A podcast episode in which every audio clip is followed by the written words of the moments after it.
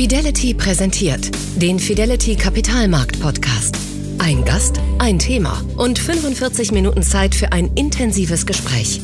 Kapitalmarktstratege Carsten Röhmheld widmet sich jeden Monat einem kompetenten Gast und einem Thema, das die Gesellschaft prägt, das die Politik beschäftigt, das Unternehmen herausfordert und das die Kapitalmärkte bewegt. Seit dem 24. Februar herrscht wieder ein Krieg in Europa. Russland ist in die Ukraine einmarschiert. Millionen Ukrainer sind geflüchtet, viele tausend Menschen sind gestorben. Während sich die meisten Nationen der Welt einig sind, dass Russland für diesen Angriffskrieg zur Rechenschaft zu ziehen ist, bemühen sich andere um eine neutrale Position. Allen voran China. Wie tief die Verflechtung der beiden Staaten ist, wurde in den vergangenen Wochen während des Ukraine-Krieges immer wieder deutlich. So soll der chinesische Generalsekretär Xi Jinping schon von Putins Plan gewusst haben und ihn gebeten haben, mit dem Einmarsch bis nach den Olympischen Spielen zu warten. Im UN-Sicherheitsrat und in der UN-Vollversammlung steht China hinter Russland. Die Volksrepublik bemüht sich offenbar auf vielen Ebenen um Neutralität in diesem Konflikt. China will weder den Westen als wichtigen Handelspartner verlieren, noch Russland als geostrategischen Verbündeten. Einige vermuten noch einen weiteren Grund hinter der chinesischen Position. Taiwan. Seit mehr als 70 Jahren schwelt zwischen China und Taiwan ein Konflikt. Die aus chinesischer Sicht abtrünnige Provinz ist international nicht als eigenständige Republik anerkannt, wird aber doch von vielen als eigenständig betrachtet. Die Kommunistische Partei Chinas wiederum will die Insel gern mit dem Festland vereinen, notfalls auch mit Gewalt. Das unterstreicht Peking immer wieder mit Militärflügen, die regelmäßig Taiwan passieren und teilweise auch in den Luftraum eindringen. Es gibt daher Vermutungen, dass China sich aktuell nur deshalb so ruhig verhält, weil man die Reaktion des Westens in den Ukraine-Krieg genau studieren will, um daraus für eine mögliche Eskalation in Taiwan gewappnet zu sein. Ist das wirklich so? Und wie steht es in dieser neuen Welt überhaupt um das Riesenreich China, das vielen von uns immer noch so fern ist? Darüber rede ich mit meinem heutigen Gesprächspartner Professor Dr. Heilmann. Er ist einer der international bekanntesten China-Experten in Deutschland, führt den Lehrstuhl für Politik und Wirtschaft Chinas an der Universität in Trier und war von 2013 bis 2018 als Gründungsdirektor des Mercator Institute for China Studies tätig. Heute ist Mittwoch, der 20. April 2022. Mein Name ist Carsten Röhmheld. Ich bin Kapitalmarktstratege bei Fidelity und ich freue mich ganz besonders auf die kommenden 45 Minuten mit Professor Sebastian Heilmann, der vor zwei Jahren schon einmal bei mir zu Gast war. Herzlich willkommen also erneut beim Kapitalmarkt Podcast von Fidelity, Herr Heilmann. Ich freue mich auch, Herr Röhmheld. Vielen Dank für die Einladung. Im Fokus des Weltgeschehens stehen im Moment natürlich ganz besonders Russland und die Ukraine als beteiligte Kriegsparteien. Aber auch über die Position des Westens, also Europa und die USA, wird viel gesprochen. Über China, den größten der wenig letzten Verbündeten Russlands, wird deutlich seltener berichtet. Wie beurteilen Sie aktuell die Rolle Chinas in diesem Kriegsgeschehen? Ja, China unterstützt Russland in vielerlei Hinsicht. Ne? Das Wichtigste ist, glaube ich, dass die Storyline der Russlands mitgetragen wird. Das heißt, die USA sind eigentlich der Verursacher. Die NATO hat es provoziert, äh, diesen Krieg. Und ähm, letztlich ist auch klar, dass die Sanktionen nicht mitgetragen werden, ganz explizit von China, auch in vielen internationalen Organisationen. Das heißt, ich würde sagen, China zieht da nicht die Fäden oder so, also keine Verschwörung in dem Sinne, aber es ist klar, dass ähm, China Russland unterstützt in vielen sehr zentralen Fragen. Und geostrategisch ist eindeutig, dass ähm, die Interessen von Russland und China sich sehr eng decken, in diesem Gegensatz zum Westen und zur USA. Sie betonen ja in Gesprächen auch mit Medien immer wieder, dass die Beziehungen zwischen Putin und Xi Jinping viel tiefer sind und schon länger bestehen als von vielen angenommen. Äh, wird diese Freundschaft auch bei den chinesischen und russischen Staatsmedien denn befeuert und unterstützt? Ja, schon. Das ist klar, dass das schon die engste Freundschaft und die vertrautesten äh, Führungspersönlichkeit, das wird schon zelebriert. Die gehen gemeinsam äh, zu, zu Geburtstagsfeiern, die äh, haben Militärparaden gemeinsam abgenommen. Das ist schon ähm, eine Beziehung, wo die beiden sich auch austauschen, offenbar über vertrauliche Fragen, über geopolitische Strategien, mit denen die sonst über niemanden reden, mit niemandem reden können. Ne? Das ist also tatsächlich so, it's lonely at the top. Es ist klar, dass äh, diese beiden haben sich gefunden und reden tatsächlich über diese ganzen äh, sehr konfliktträchtigen Fragen. Lassen Sie uns in den kommenden Minuten einmal die verschiedenen Auswirkungen getrennt betrachten und tiefer in die chinesische Volksrepublik und ihre Bestrebungen einsteigen. Fangen wir mal mit der wirtschaftlichen Dimension an.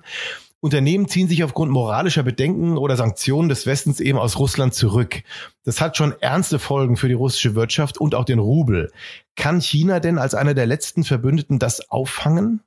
Nicht das ganze Volumen. Es ist klar, dass so schnell diese Umsteuerung nicht gelingt, dass äh, Russland natürlich von den Energie- und Rohstoffmärkten sehr stark an den westlichen äh, Märkten auch äh, weiterhin ja an, an die angekoppelt ist ne, und war. Und das wird über Jahre hinweg ähm, diese neue Orientierung sich ziehen. China aber nimmt natürlich jetzt äh, Erdöllieferungen zu günstigeren Konditionen auf. China liefert auf der anderen Seite auch äh, Mikroelektronik weiterhin, also Industrie- und Konsumgüter nach Russland. Das ist schon so, dass ähm, China und Russland da sehr komplementär sind, dass da also noch viel Potenzial ist ist zwischen den beiden, ganz klar im wirtschaftlichen Austausch. Inwiefern kann in Russland von einer engen Wirtschaftsbeziehung auch zum chinesischen Festland profitieren? Ich habe gerade im Bereich Technologie sind die Sanktionen ja sehr dramatisch für Russland und schneidet das Land quasi vom technischen Fortschritt ab. Wir hören nicht nur von einem Importstopp, sondern auch von einer massiven Abwanderung von IT-Experten aus Russland. Kann denn China das kompensieren? Das wird schwierig werden, denn China ist natürlich in einer starken Position, hat diese Fachkräfte, hat diese äh, Innovationskraft auch ne, im IT-Bereich. Das heißt, wir müssen damit rechnen, dass Russland abhängiger wird eher von China. Und das ist aus chinesischer Sicht auch nicht unbedingt, wie soll man sagen, nachteilig, dass Russland wahrscheinlich als Ergebnis des Krieges eher zum Juniorpartner wird und China ganz klar eine überlegene Position haben wird. Und wenn China jetzt zum Förderer Russlands wird, riskiert es dann die eigenen Handelsbeziehungen, die ja sehr ausgeprägt sind, auch zum Westen. Ähm, schließlich ist nicht nur der Westen vom chinesischen Waren und Dienstleistungen abhängig, aber auch die Volksrepublik natürlich im Wechsel von Europa und der USA. Ja, China ist da sehr vorsichtig. Das ist sehr interessant momentan. Das ist so eine Art Eiertanz. Ne? Die versuchen nur diese Fettnäpfchen zu vermeiden, auf keinen Fall sekundäre Sanktionen auf sich zu ziehen. Das heißt, die liefern natürlich keine Waffen direkt. Wir haben noch keine Kampfdrohnen über der Ukraine gesehen, die aus China kamen in der Form. Ähm, das heißt, die sind vorsichtig, dass sie nicht diese volle Breitseite westlicher Sanktionen auf sich ziehen, die dann auch die Außenwirtschaftsbeziehungen Chinas schwer beschädigen können. Der Export ist sehr wichtig für China momentan, für das Wachstum, für die Stabilität. Und da ist China sozusagen wirklich sehr ähm, sensibel, würde ich mal sagen. Aber es gibt andere, also die großen Staatsunternehmen halten sich zurück. Viele kleine chinesische Unternehmen sind massiv in den russischen Markt gegangen jetzt. Und da läuft viel sozusagen unterhalb der Sichtbarkeit gegenwärtig. Das werden wir erst in Ruhe auswerten müssen. Aber ich nehme an, dass da wesentlich mehr läuft, als wir bis jetzt ähm, in der Öffentlichkeit äh, haben sehen können. Sie sprechen ja davon, dass China und der Westen, insbesondere die USA, sich bereits bemühen, die Abhängigkeiten zu lösen. Jetzt lässt sich jahrzehntelange Globalisierung ja nicht von heute auf morgen zurückdrehen. Kommt dieser Ukraine-Krieg für China also zu einem denkbar schlechten Zeitpunkt? Ich denke schon, dass aus chinesischer Sicht der zu früh gekommen ist, weil China natürlich gesagt hat, dieses Jahrzehnt bauen wir weiter auf. Ähm, wir werden immer stärker, immer unabhängiger auch von westlichen äh, Inputs, von westlichen Lieferungen in allen Bereichen westlicher Technologie. Und am Ende dieses Jahrzehnts ist sozusagen der Weg frei. Das kommt im Grunde jetzt diese Frontstellung, die sich aus dem Ukraine-Krieg ergibt, äh, die kommt für China eindeutig zu früh. Das heißt, die hätten noch fünf, sechs Jahre gebraucht, um eine Position zu erreichen, wo sie im Grunde unangreifbar sind. Das ist jetzt nicht der Fall. Wie wirkt sich das alles auf unseren Wohlstand aus? Müssen wir jetzt ein paar Jahre zurückstecken, bis die von Ihnen in verschiedenen Gesprächen geforderte Regionalisierung der Industrie in Europa greift? Ja, wir haben momentan eine Situation, wo sowieso die wirtschaftliche Entwicklung natürlich angeschlagen ist. Ich würde aber definitiv sagen, dass dieser Ukraine-Krieg eine Neuorientierung erzwingt. Natürlich in der Außenpolitik, Geopolitik, aber auch in den Außenwirtschaftsbeziehungen. Es geht ganz klar darin, darum, dass die große Lektion, dass wir die ähm, Abhängigkeiten von, ähm, von aggressiven autoritären Staaten, ne, dass wir die ähm, tatsächlich von Großmächten, dass wir die äh, im Grunde reduzieren müssen. Das ist, glaube ich, die große Lektion. Und da steht uns bei China natürlich auch äh, vieles an Anpassungen bevor. Und ähm, das sehe ich als die große Aufgabe für die nächsten Jahre. Das wird viel Unruhe geben, das wird ähm, auch ähm, Risiken geben, nicht nur im, im geopolitischen Bereich jetzt von Konflikten her, sondern auch diese Neuorganisation der Lieferketten, die wird natürlich ähm, auch viel kosten. Ne? Und es ähm, bahnt sich an, dass das in den nächsten Jahren sehr schwierig wird, zusätzlich zu den anderen Problemen, die wir haben mit Inflation und Corona-Pandemie und so weiter. Bleiben wir direkt mal bei der Reaktion des Westens, aber lassen wir uns mal die politische Dimension vielleicht wechseln. Das Verhältnis zwischen den USA, Europa und der Volksrepublik China waren seit jeher angespannt. Aufgrund der wichtigen Handelsbeziehungen wurde bislang großzügig über Menschenrechtsverletzungen und Umweltsünden hinweggesehen. Glauben Sie, dass sich das in Anbetracht der neuesten Entwicklungen ändern könnte?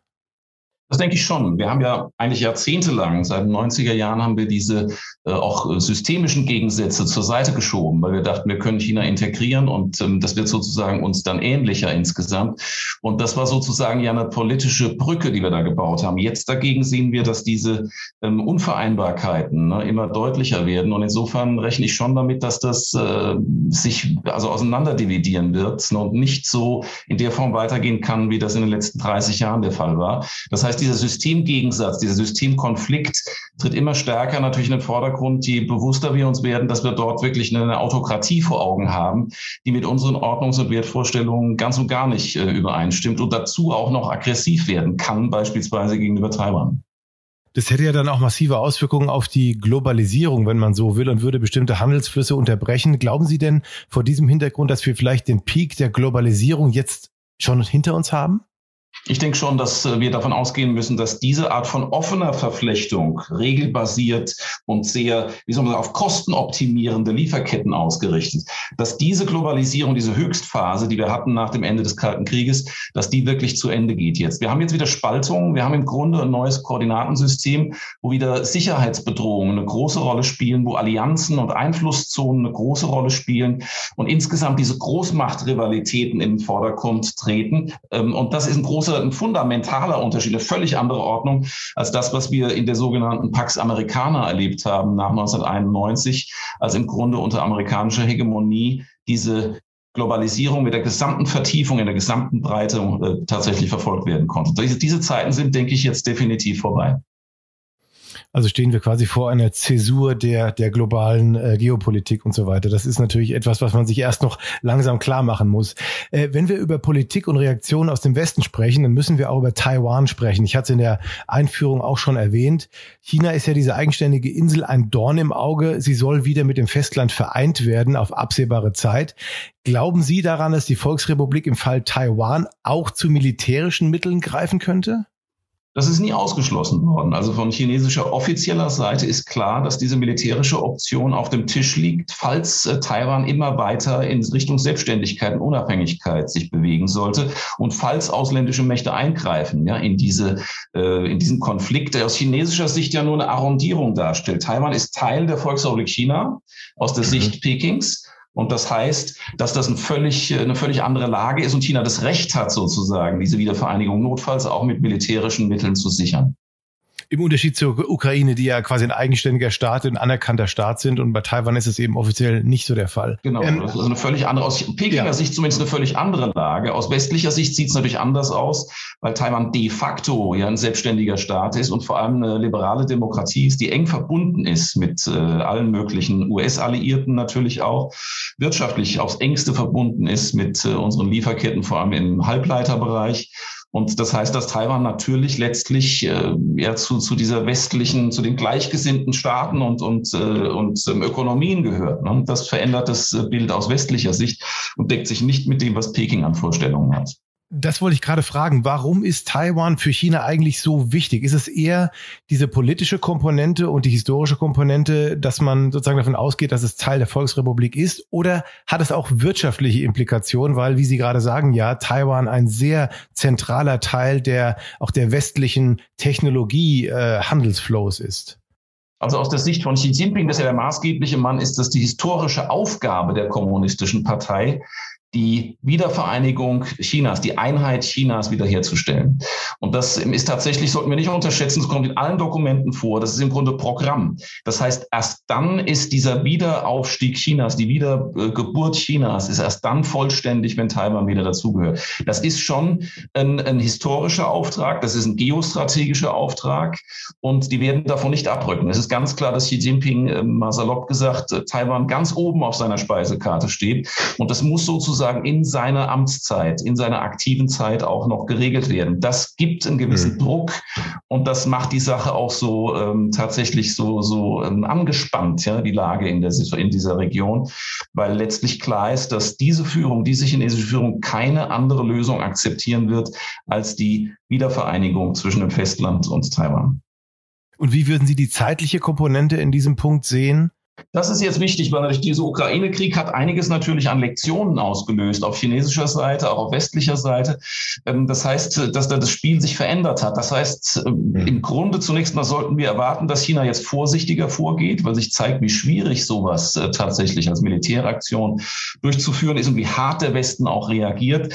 Es kann aber auch sein, ich will da sehr vorsichtig sein, dass, ähm, dass er die Aktivitäten beschleunigen kann, falls es beispielsweise in den USA so eine Situation kommt, innenpolitisch, wo aus Pekinger Sicht äh, Washington nicht mehr handlungsfähig ist, außenpolitisch und militärisch. Also wenn es gegenläufige Mehrheiten gibt im Kongress, wenn Donald Trump wiedergewählt werden sollte, dann ist die USA wahrscheinlich äh, in den Entscheidungsverfahren so angeschlagen, dass es eine Chance gibt, eine historische Chance gibt aus Pekinger Sicht, dieses Taiwan-Problem zu lösen. Und das wäre sozusagen dann eine Beschleunigung des gesamten äh, Vorgangs. Ich bin sehr vorsichtig. Das hängt von Variablen ab, die vor allem natürlich jetzt auch im Verhältnis zu den USA zu sehen sind. Letztlich ist der entscheidende Faktor ist die Handlungsfähigkeit und Entschlossenheit der USA, was diese Verteidigung Taiwans angeht. Im Fall der Ukraine hatte auch keiner richtig geglaubt, dass die russische Invasion so brutal ausfallen würde und ein richtiger, ein großer Krieg hier entbrennen würde. Die rhetorischen Mittel Russlands und China sind ja durchaus ähnlich. Beide sprechen über die anderen Nationen so, als gehörten sie ihnen. Wir haben schon ein paar Unterschiede angesprochen ein paar Vergleichbarkeiten. Können Sie vielleicht da noch mal zwei, drei Dinge ähm, erwähnen, die noch größere Unterschiede jetzt zu dem Konflikt Russland oder zu dem Krieg Russland-Ukraine darstellen, äh, China-Taiwan? China trägt immer vor sich hier, dass die Unabhängigkeit von Staaten, von souveränen Staaten, die territoriale Integrität, dass die wirklich unverletzlich sein muss und dass das eine Leitlinie ist der chinesischen Außenpolitik. Das bezieht sich aber, wie wir sehen, natürlich auch auf die Ukraine nicht wirklich in einer glaubwürdigen Weise, weil ja die russische Position an sehr vielen Stellen unterstützt wird, ne? dass das im Grunde eine Gegenaktion gegen eine NATO-Aggressivität war in Osteuropa. Das heißt, wir sehen da schon, dass die Position bröckelt und Taiwan nun aus äh, der Sicht Pekings ist ein völlig anderes Spiel, wo der Westen überhaupt nichts drin zu suchen hat. Das ist ein innenpolitisches Problem aus, aus der Pekinger Sicht.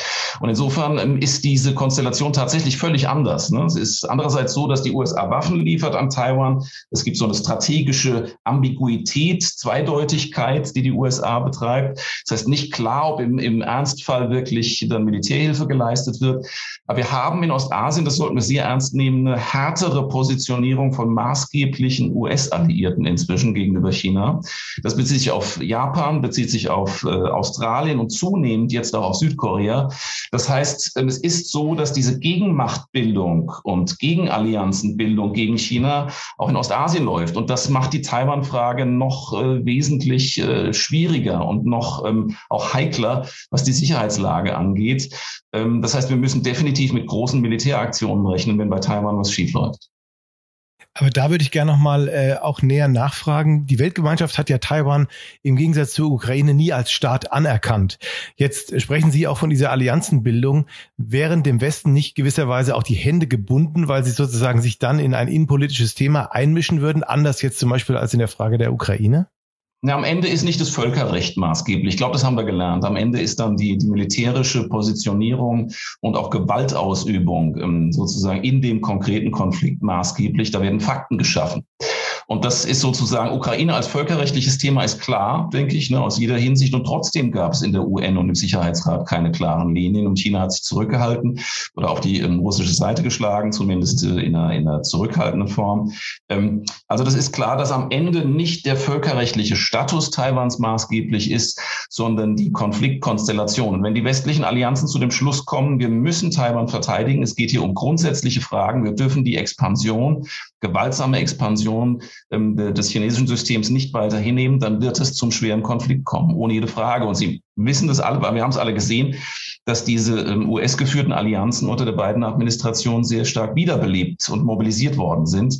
Und ich denke, allen ist klar, was da auf dem Spiel steht. Wir haben hier aggressive, autoritär regierte Großmächte, die sozusagen, wenn sie nicht mehr Rücksicht nehmen müssen, dann wirklich alles machen, ja, um ihre Macht in ihrem Umfeld, in ihrer Einflusszone auszudehnen, auch mit militärischen Mitteln. Und das ist tatsächlich die Realität, vor der wir im Westen auch stehen. Wir müssen mit gewaltsamen militärischen Aktionen auch Chinas äh, vermehrt rechnen in den nächsten Jahren. Das sind wirklich keine beruhigenden Aussichten, Herr Professor Heilmann, aber das ist wohl die neue Realität, an die wir uns in diesen Zeiten zu gewöhnen haben. An dieser Stelle gönne ich Ihnen und uns eine kurze Pause. Ich danke Ihnen herzlich für Ihre klare Einordnung von Chinas Eiertanz mit Russland, den Sie so griffig beschrieben haben, und auch für die Analyse der Lage Taiwans, die uns, so höre ich heraus, in den kommenden Jahren noch intensiv beschäftigen wird. Im zweiten Teil unseres Podcasts will ich diesen Punkt noch einmal vertiefen und insbesondere über die Positionen der USA und Europas im Taiwan-Konflikt sprechen. Außerdem reden wir darüber, ob Chinas Zero-Covid-Strategie gescheitert ist. Wir hören, warum die Bauwirtschaft die chinesische Wachstumsstory mehr gefährdet als alles andere. Und wir bekommen einen Einblick in die haarsträubende Wirtschaftsregulierung. Hören Sie rein, Ihr Carsten Röhmheld. Das war der Fidelity Kapitalmarkt Podcast mit Carsten Röhmheld. Weitere Informationen finden Sie in der Podcast-Beschreibung und auf fidelity.de. Wertentwicklungen in der Vergangenheit sind keine Garantie für zukünftige Erträge und Ergebnisse. Der Wert von Anteilen kann schwanken und wird nicht garantiert. Anleger werden darauf hingewiesen, dass insbesondere Fonds, die in Schwellenländern anlegen, mit höheren Risiken behaftet sein können.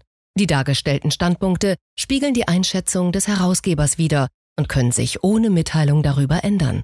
Daten und Informationsquellen wurden als verlässlich eingestuft, jedoch nicht von unabhängiger Stelle überprüft. Eine detaillierte Beschreibung der mit den jeweiligen Fonds verbundenen Risiken finden Sie in den entsprechenden Fondsprospekten. Fidelity übernimmt keine Haftung für direkte oder indirekte Schäden und Verluste. Weitere Informationen finden Sie unter fidelity.de.